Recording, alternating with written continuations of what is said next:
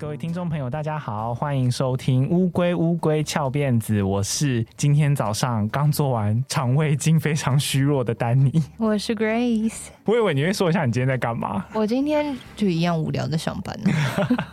那今天呢，一样回到我们的海龟汤单元，然后在海龟汤之后呢，我会带一个和这则海龟汤相关的一个事件，因为有鉴于就是我们前几次的海龟汤，就第四季前几集啦，海龟汤好像有点偏简单。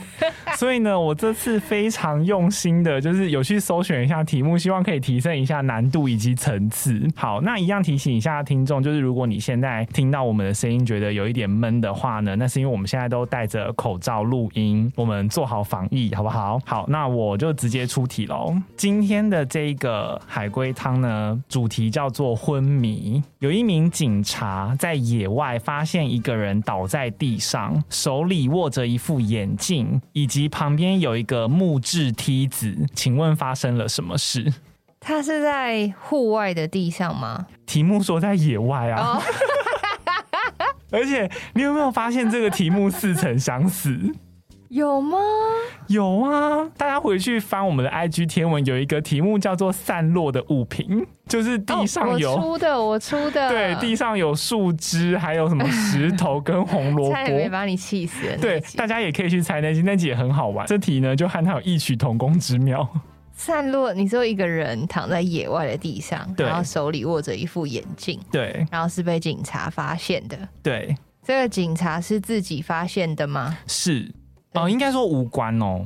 哦，所以跟有没有人报案什么无关。嗯、这是凶杀案吗？不是。躺在地上的是人吗？是。躺在地上的是死人吗？不是。哦，所以他是活的。对，题目是昏迷。哦，没好好听题目。嗯、呃，躺在地上的人是喝醉吗？不是。不是喝醉。手里拿着眼镜，但是我给你一个提示，从这个方向猜是对的。你说猜他的身，他的状态状态是对的。他的状态昏迷，昏迷怎样会昏迷？所以他不是喝醉。这个人有嗑药吗？是。哦，有，还有嗑药。这个人有嗑药，嗑药躺在地上。所以我现在就是要想嗑药为什么会拿着眼镜躺在地上，对不对？是。啊，你题目里面说旁边还有个梯子，是，而且梯子是关键哦。所以这个人是嗑了药之后尝试要爬上梯子去哪里吗？不是，也不是。所以梯子不是拿来爬的哦。不是，哎、欸，其实你方向是对的，我觉得你有机会。嘿，梯子不拿来爬还可以干嘛呢？有难度有提升了吗？有，这个梯子是泳池旁的梯子吗？不是。这个梯子是水塔上的梯子吗？不是。这个梯子是猫跳台吗？不是。但是但是你方向也是对的。我建议你先从现场的状态开始猜。你说拿着眼镜，对，就是嗑药糖。对，现在男生是确定嗑药嘛？然后梯子是在旁边。对，眼镜，眼镜跟梯子。OMG，好难哦！这个眼镜是我们一般拿来戴的近视眼镜吗？是。这个男生当时是在找眼镜吗？不是。我给你一个方向好了，嗯、就是刚刚提到男子嗑药嘛。对。他大量嗑的是安眠药。嗯。提示结束。结束。你想一下，安眠药和这个故事可能有什么关联？这个男生是睡着之后从床上掉下来吗？不是，他在野外，他在野外，他可能在吊床上啊。你以为是什么多重宇宙吗？对啊，他可能睡在那个树跟树中间吊床，谁知道他可能是嬉皮啊？这这个也蛮对啊，或者或是他在露营啊？谁知道啊？他不是在睡觉哦。好，我再给你一个提示好了。那个梯子旁边没有任何东西，它就是一个普通放倒在地上的梯子。哦，所以他肯定没有要拿梯子来干嘛？所以梯子是跟场景有关，野外的场景。呃，算有关，是。哪里会有梯子啊？你想错方向，不用想到那么细。松鼠的家。不是不是不是哦，不用想那么细哦。嗯，总之就是野外地上有个梯子。好，然后他嗑了安眠药，然后躺对躺在地上，然后手里拿着眼镜，对然后警察来找到他。对，你要想这个事由是为什么？他想干嘛？他想自杀吗？是他想自杀，可是自杀跟眼镜有什么关啊？他自杀之前拿着眼镜在看安眠药说明书吗？不 是不是？老花看不到的字太小，不是。而且你想，他要自杀，嗯、但是旁边是一个梯子哦，怎样可能有关联？他想上吊吗？不是。哎、欸，不对啊，他都嗑安眠药，还上什么吊？他想自杀，可是他吃安眠药，他就躺下去就好了，干嘛跑到野外吃安眠药？你要再提示吗？好，再一个提示啊。他是躺在梯子上。你现在要想为什么他躺在梯子上？梯子是担架吗？不是，不是。他为什么要躺在梯子上啊？哦，我觉得今天好有成就感哦，好难哦。所以那梯子不是拿来爬，然后他躺在上面，对，然后他吃了安眠药，所以梯子很舒服吗？他可能把它误认成什么？床？不是，不是。棺材？不是。可能把它误认为沙发，不是梯子和沙发也差太多了吧？你以为睡木栈板？那、啊、他就嗑药是啊，梯子可以被拿来当什么？他是在嗑药前躺上梯子的吗？不是，所以他是嗑药之后顺势的躺到梯子上去了，是算是。好，要公布喽。好，我放我放弃，耶！Yeah! 我输，我放弃。这个难度是不是真的提升很多？很这个我那时候找到的时候也很惊讶。好，汤底是一名患有忧郁症的近视男子，打算卧轨自杀。他在家中服用大量安眠药，算好时间后出发走向野外的铁路。听到火车鸣笛的声音，就脱下眼镜往下倒。但是药效发作，神志模糊的他没有发现自己是不小心躺在一个放倒的梯子上面。他把它误认成是火车铁轨。哦，所以眼镜其实根本也没差。对。他就只是手里握着而已哦，有吧？这个还不错吧？嗯，很难呢，这个推荐给大家可以去玩玩看，因为我那时候拿到这个题目的时候，你知道视如珍宝，我想说哇，和那个雪。哎、欸，不小心讲出他汤，看那个散落的物品也太像了吧！我想说拿来 整一下 Grace，、哦、有，一有一点像哎，好难哦。好啦，这是海龟汤的部分。那因为我们提到了火车嘛，所以呢，我今天会来分享一件蛮重大的一个火车的意外，然后它发生在日本。这个意外就是福知山线的火车出轨意外。好，那我们先休息一下，等一下回来呢再听这个事件。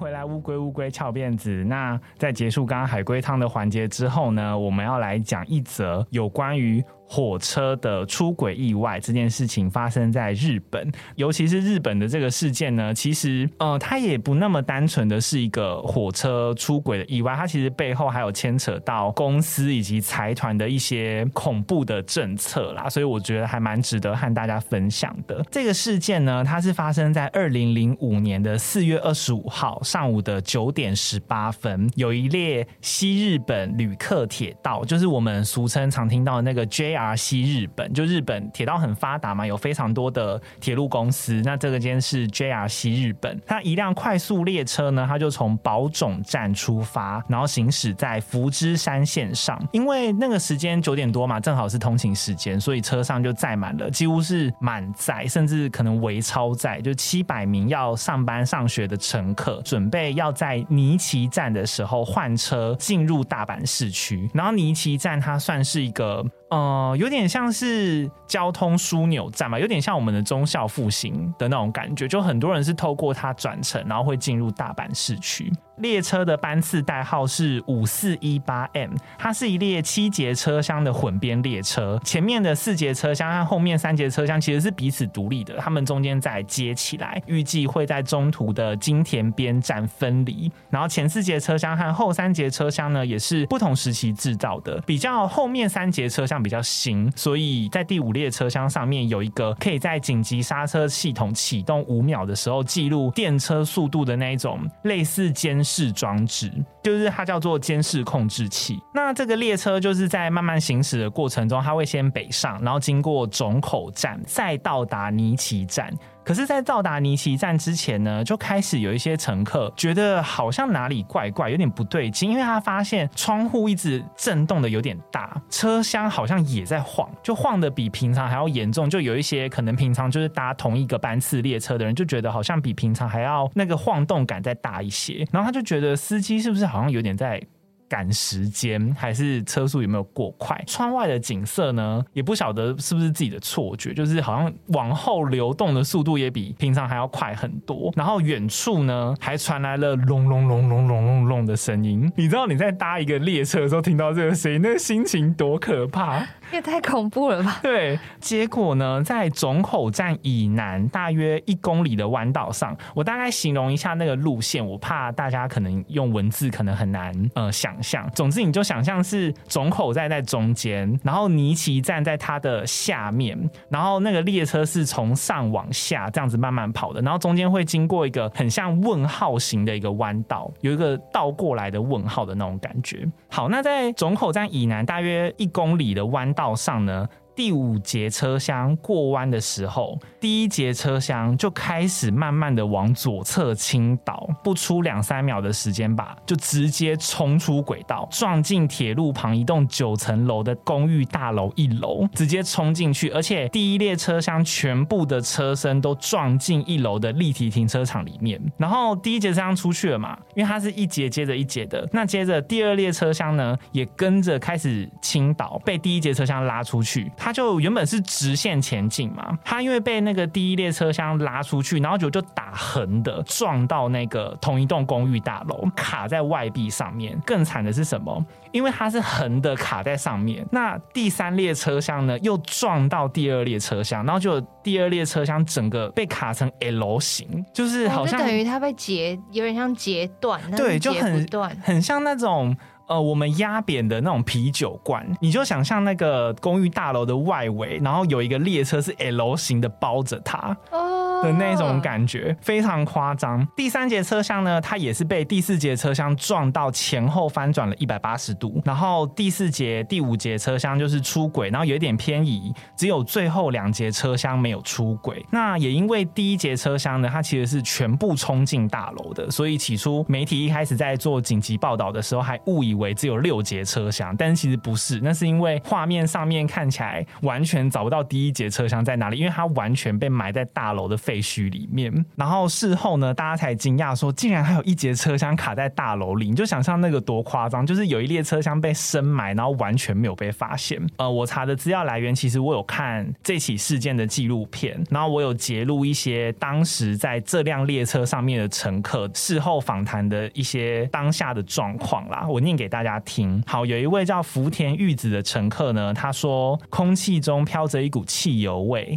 那个时候第一次有一种啊，我应该会死掉吧的感觉，在我的视线下方可以看到鲜血在地上慢慢淤积，我的肩膀很痛，但我没有办法移动。还有一个叫木村仁美的，他说，在我掉下去的地方下面，不知道为什么摸起来都是软软绵绵的东西，事后才知道原来全部都是人的尸体。还有一个叫小苍聪的男性，印象很深刻，他说有一个。脸裂成两半的人，他原先以为是两个人，但是事后仔细看才发现，原来那是同一个人的同一张脸，他分别歪向两个不同的方向。在我旁边还有一个脚被夹住的高大男人，头上脚下的被倒挂着。这个是当时被困在车厢里面的人的说法。好，那根据国土交通省航空与铁道事故调查委员会，他事后去分析，因为我刚刚不是有介绍吗？第五列车厢。有那个速度监视器嘛，他就去分析控制器里面的速度记录。然后才知道第五节车厢，它在出轨事件发生当下的车速高达每小时一百零八公里。然后在到达事发地铁之前啊，那辆电车才刚以时速一百二十公里通过前一站总口站，然后再以时速一百一十六公里通过失事弯道。这个速度大概有多快呢？我给大家想象一下，其实这个一百一十六公里只比区间车快一点，因为我们的自强号大约时速是一百二到一百三。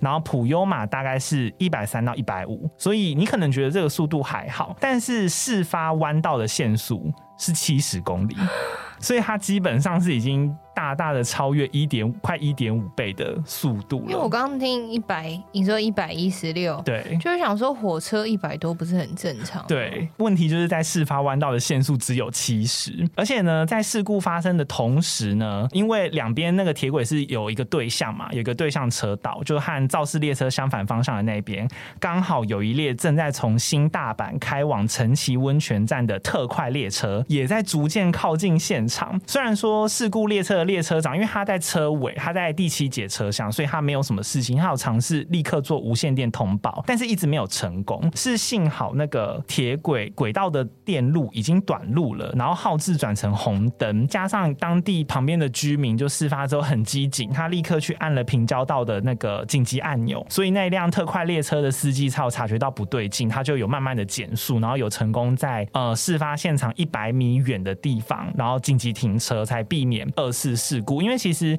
第四节和第五节车厢不是有偏移吗？但还在轨道上。对，它还在轨道上，而且它有偏移到对向轨道，所以如果对向轨道再有一辆列车冲过来的话，那真的后果不堪设想。而且火车一百公尺，所以它也是刹的很对，差一点就刹不住。因为它是特快啊，所以他在发现然后慢慢刹刹刹刹的时候，就其实也是离很近，好可怕啊。对，那事发之后，搜救人员立刻就赶到现场嘛，因为撞进停车场的第一节车厢，他也撞到了部分停在大楼里面的汽车，导致车辆有一些都漏油。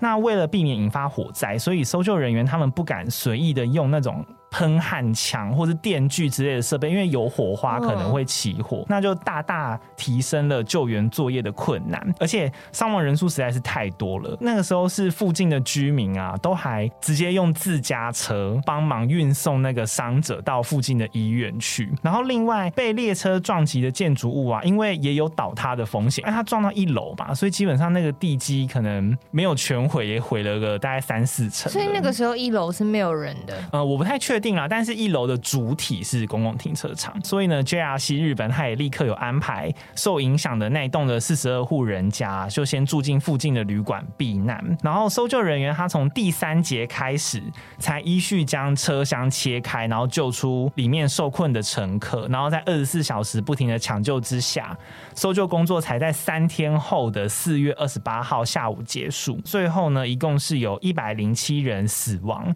其中有五十九位男性。四十八位女性，然后九十九名都是前两节车厢的乘客，一共有五百六十二人受伤，大多数的伤亡就是很明显嘛，因为一二节车厢就是最严重的，所以就都集中在那里。然后因为车厢严重的挤压跟变形，所以其实很多事后虽然说救回一条命，但是也因为那种挤压症候群，所以他最后都必须截肢啊，有很多伤者最后都必须截肢。最后一个寻获的遗体呢，就是卡在列车。车最前面。年仅二十三岁的司机叫做高见龙二郎。这起事件也是日本铁路民营化以来最严重的一场事故，震惊日本国内跟海外，然后就成为很多媒体的头条嘛。包括法国的总统啊，然后德国、美国跟中国就都有纷纷对这件事情发表一些慰问。好，那这就是整个事故的经过啦。接下来呢，我们就要来就责了，就是看一下到底是为什么会发生这件事情。一开始呢，其实无论是 JRC 日本的报告，或者是新闻媒体，他们都误以为列车是在平交道与汽车相撞才导致出轨的。但是其实事故前经过的路段啊，完全没有任何平交道，这个就是摆明就在睁眼说瞎话，你知道吗？后来呢，JRC 日本又提出另外一个报告，他就说。哎，有可能是有人在轨道上面放了石头等等的物品，导致列车撞击之后出轨。他就说这起事件是人为故意的。但是后来呢，国土交通省的调查结果也否定了这个说法，他觉得应该是前两节车厢在脱轨的时候造成石头飞扬，然后可能石头飞扬的时候扑到了铁轨上，然后被后面的列车碾碎。他们觉得这个比较合理啦，因为你说实在的，真的有人为，然后或者是刻意放这个石头，你那个附近的监视器应该都是拍得到才对啊。最后呢，根据航空与铁道事故调查委员会的调查分析，他总结出几个方向的原因。第一个是关于线路设备。好，其实，在一九九七年以前呢，福知山线的那个上下行轨道是分开的。呃，我说的分开是他们没有粘在一起啦。就我们现在可能看到一个轨道，然后有左右边嘛，然后一边往上，一边往下。但是在一九九七年之前呢，是上下也分开的，变成两条的那个意思。它只能够和 JR 神户线直通运行。但是在一九九七年的时候呢，JR 西日本它为了配合能够跟同年开通的 JR 东西线想要直通，缩短从尼崎到大阪之间的行车耗时，所以 JR 西日本他把当时往尼崎方向的上行路轨，还有往福知山线方向的下行路轨，配合尼崎站的扩建，改成并行，就是把它两原本是两条分开的，然后合在一起，变成是一个大条，然后左右分开。那这个改动会造成什么影响呢？你刚刚还记得我说的那个路段啊，不是很像倒过来的一个问号吗？嗯、在前面那边。有一个小小弯曲，就正要走圆形的那个交叉口。直接讲专业名词是讲曲率半径啦，就曲率半径是从六百公尺，然后你可以想象成是一个很缓的坡，它突然缩减成三百零四公尺，你就想象那个坡突然变陡了，火车要过弯的那个角度突然变窄了，就突然变成急转弯。对，有点像变成急转弯的感觉。那事后调查指出呢，这个曲率半径只有三百米的这个现场，其实是一个相当急的弯道，就像。Grace 讲的真的是急转弯的一个样子。再来呢，是事故发生现场所在的弯道呢，没有任何的内护轨或等等防止出轨的安全措施。但是我后来有去查，我不确定是不装，还是因为这个弯道改建了之后变得太弯了，所以没办法装。这个我就不确定。最后呢，是虽然是非常繁忙的路线，但是现场附近装设的自动列车停止装置上面只使用了 ATSSW 这这个。型号是当时日本国内仍在使用的 ATS 设计中最旧的一款型号。简单讲就是系统没更新啦，就是它是用最旧的系统。好，这个是线路设备的部分，主要就是那个影响最大，就是它从原本比较缓的转弯变成了急转弯，然后就是缩短了至少一半以上。那再来是关于路线的周边环境，这个肇事电车它撞上的住宅大楼啊，其实离铁路的路线非常近，只有相距不到六公尺。就是我很难想象铁路的这么近的旁边就有一公寓，台湾有这种地方吗？我觉得搞不好有，欸，因为我记得每次搭火车，你往外看，那个住住宅都离你有一段距离啊。可是你想，如果是以捷运来说的话，有一些它可能真的就在旁边而已啊，架高的轨道，它也就的确也是在旁边而已。嗯、总之就是那个公寓大楼，它就是离铁路路线非常的近。那再来是根据二零零五年啊，日本 NHK 的一个节目报道。他说，事故发生的原路段，它在国铁时期，就是在铁路民营化之前的国铁时期，其实是一个货物列车的调度站。那它在改给 JR 西日本经营之后呢，经济的关系啦，因为当时土地利用和重工业没落了嘛，所以他就把这个调度站裁撤，改建成我刚刚提到的上下行还是双轨分开的那个样子。那你就想说，哎、如果是双轨分开的话，感觉很安全啊，因为坡度比较缓嘛，就是好像没有什么危险。关键是。是呢，虽然说双轨分开，但是它是直线的。你就想象那个问号的地方，它以前其实不是问号，它是直线可以通往尼崎站的，它根本没有弯道，就不需要有过弯的问题。但是 JR 西日本，它却把它改成现在看到的这个有弯道的样子，让人质疑说：哎，那这样的话，列车不是每次行驶到有要过弯的地方都必须要减速吗？所以也被认为是造成这个事故的间接原因啦。那有专家指出，如果说当时沿用这个直线设计直通尼奇站的话，不仅列车的速度可以大幅提升，而且其实有很大的几率可以避免掉这次的意外。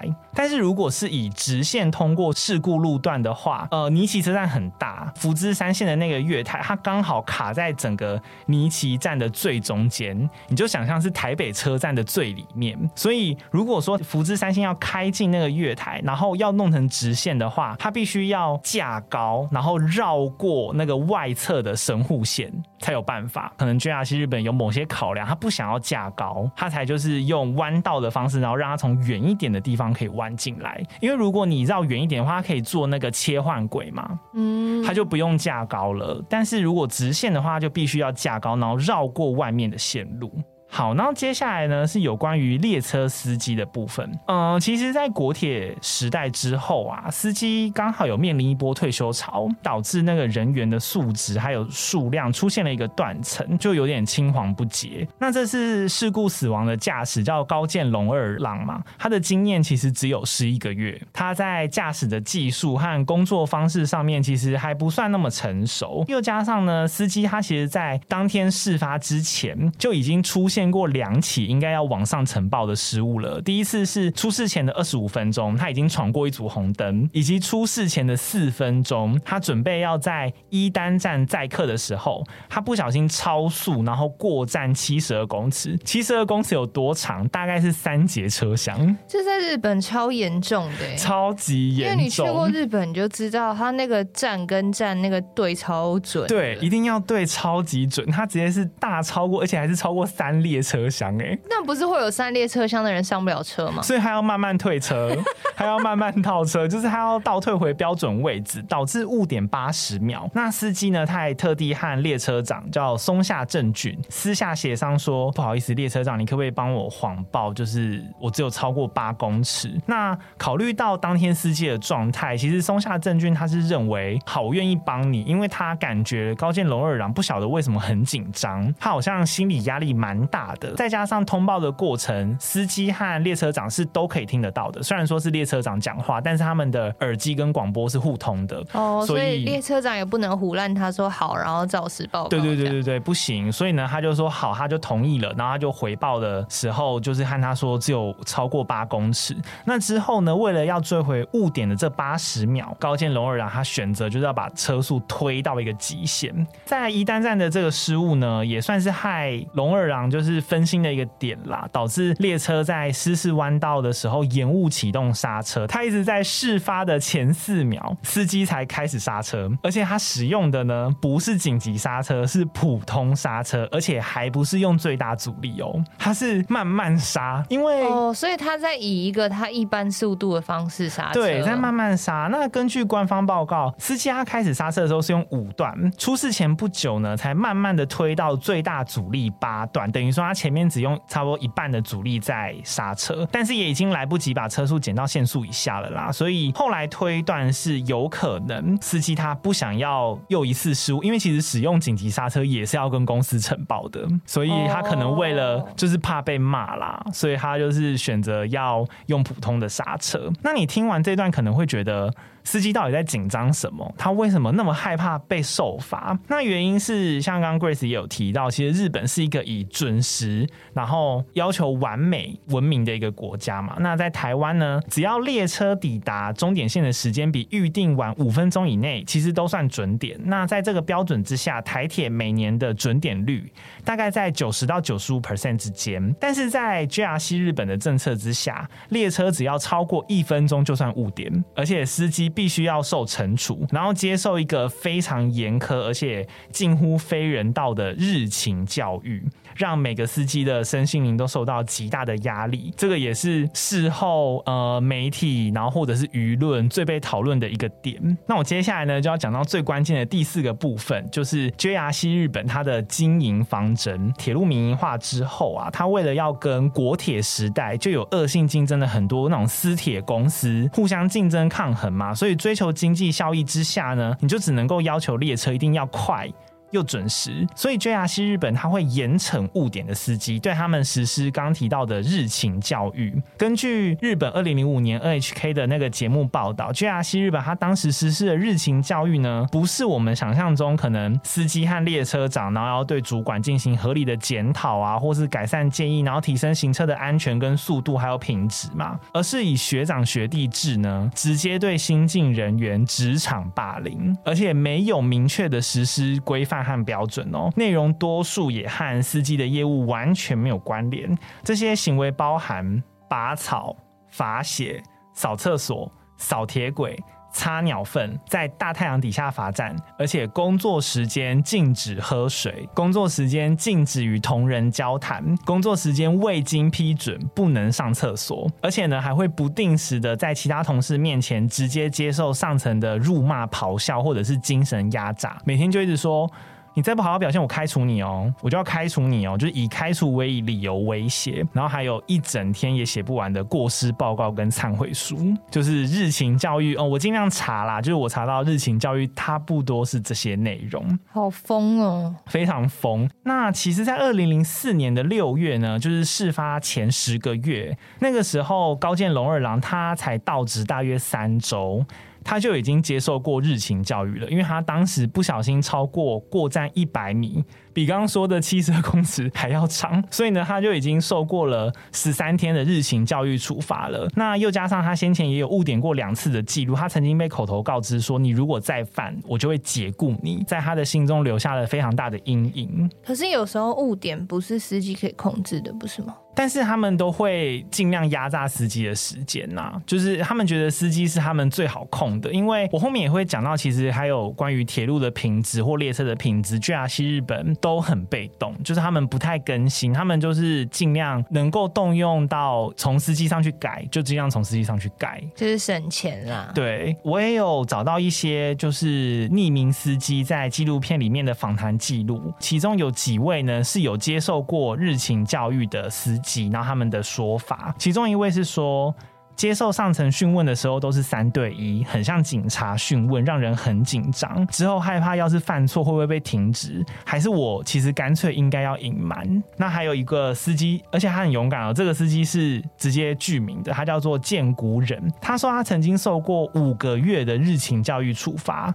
因为他开会迟到两分钟，他就接受五个月的处罚，不停的遭受精神虐待。当时痛苦到他心想，要是公司继续这样子攻击他，他可能会撑不下去。那接受日行教育的时候，主管会用言语羞辱他，逼他辞职。虽然说他和他的朋友说：“哦，他没事，他很好。”但是实际上他很痛恨到公司。他说用这种方式教育员工，根本一点效都没有。他还撑了五个月，对，超强。如果说我立刻离开，对啊，当下他说你要日行教育，我就立刻离开。真的，他真是给他一个大拇指。好，那外界舆论呢？他也导向说会让。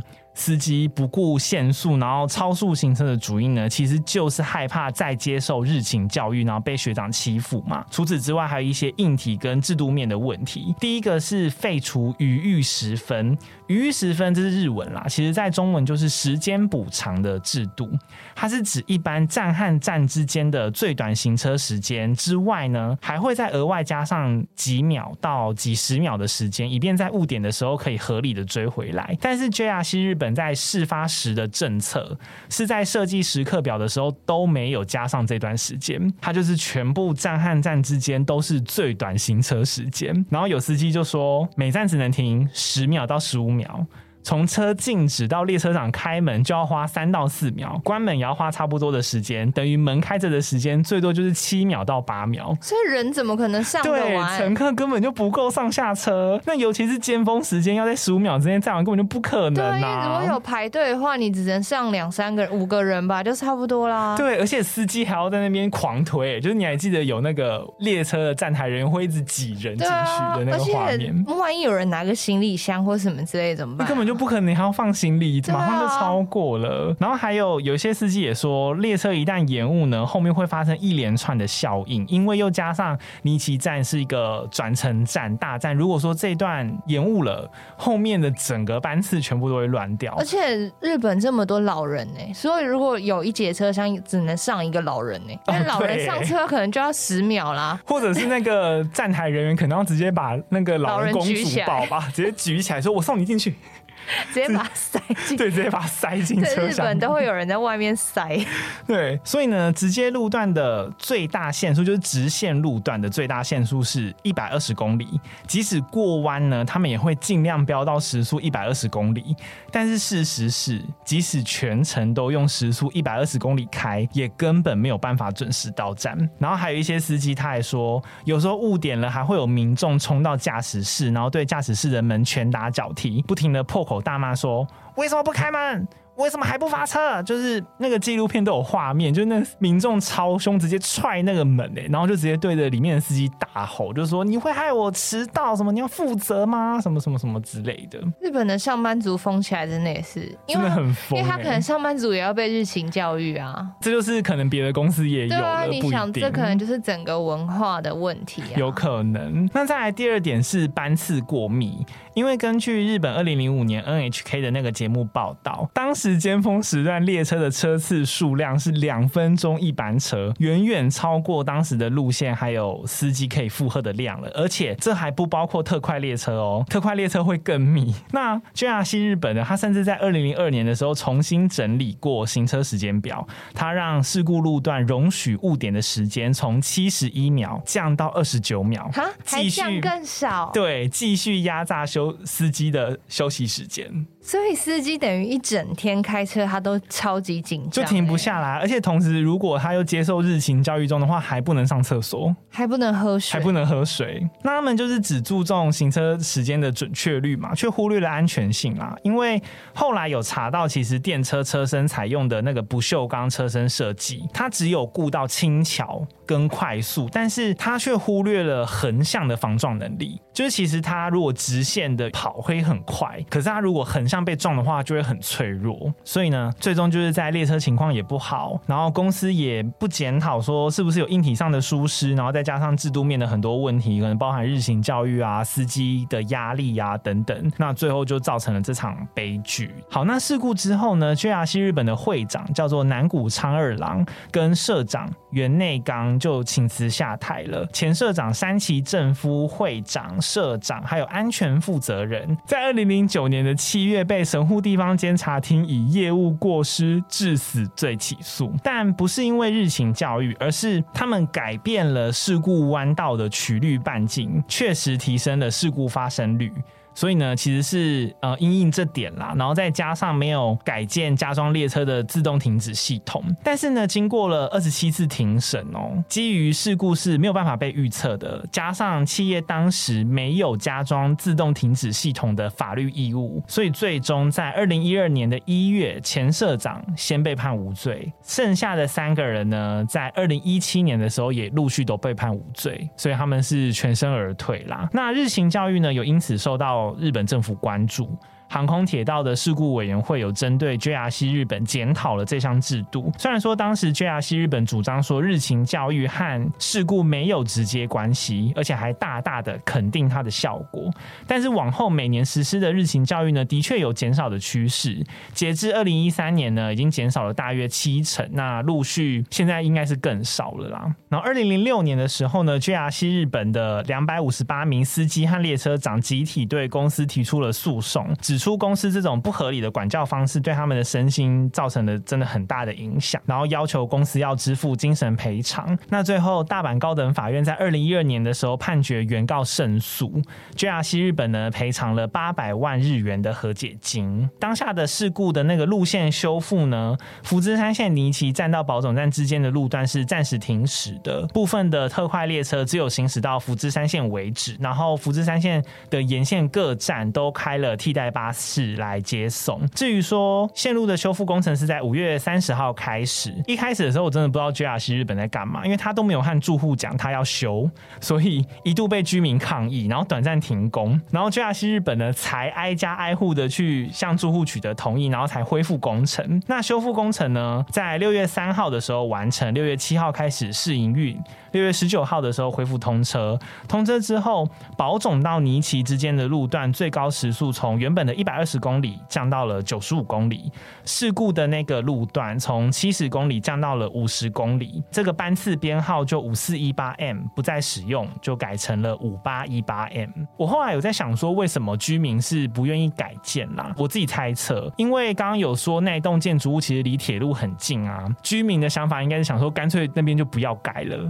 是不是就不会有这个失误了？嗯，对。如果是以居民的想法，我就想说，哎、欸，我不一定会用到你的铁路，你盖一个那么危险的东西在我家旁边，嗯、那我就想说抗议不要盖。那 JR 西日本呢，他也有把事故发生地买下来，依照罹难者家属跟伤者的意见，有建造一个名叫祈祷之森的纪念园区，里面有纪念馆和纪念碑。纪念馆呢，他就直接用那个被撞击的公寓一楼。改建部分的事故现场有完整的保留下来，然后展示事故发生的经过，以及罹难者家属写的信啊等等的一些纪念信物。然后纪念碑上面呢也刻有罹难者的名字。然后纪念馆和纪念碑完工之后呢，在二零一八年的九月十四号对罹难者家属开放，九月二十一号起正式的对外开放。然后在二零一九年的时候呢，举行了第一次的悼念仪式。原本是预计每年的四月二十五号都会举行。但是二零二零年的时候，因为疫情取消了，然后同班次列车呢，它每次只要是行驶该路段的时候，都会慢速行驶，然后长鸣笛就鸣笛声就对罹难者哀悼致意。这个就是整起福知山线列车出轨的意外。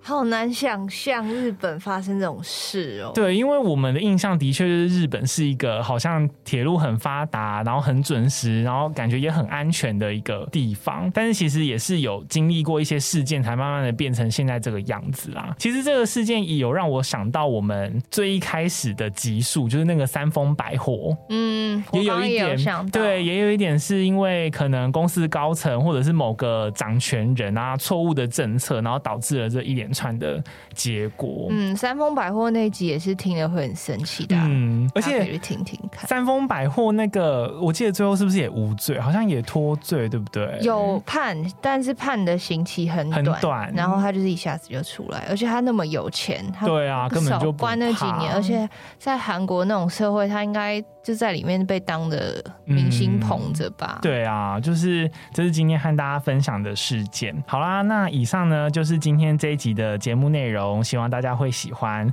那如果你喜欢这集节目的话呢，也可以留给我们五星好评，或者是来 IG 找我们玩。我们的 IG 是 T U R T L E D I E 零三，同时也欢迎你赞助抖内我们，你们的赞助都会是我们更新节目的最大动力。好，那我们就下集再见啦！我是 Danny，我是 Grace，拜拜。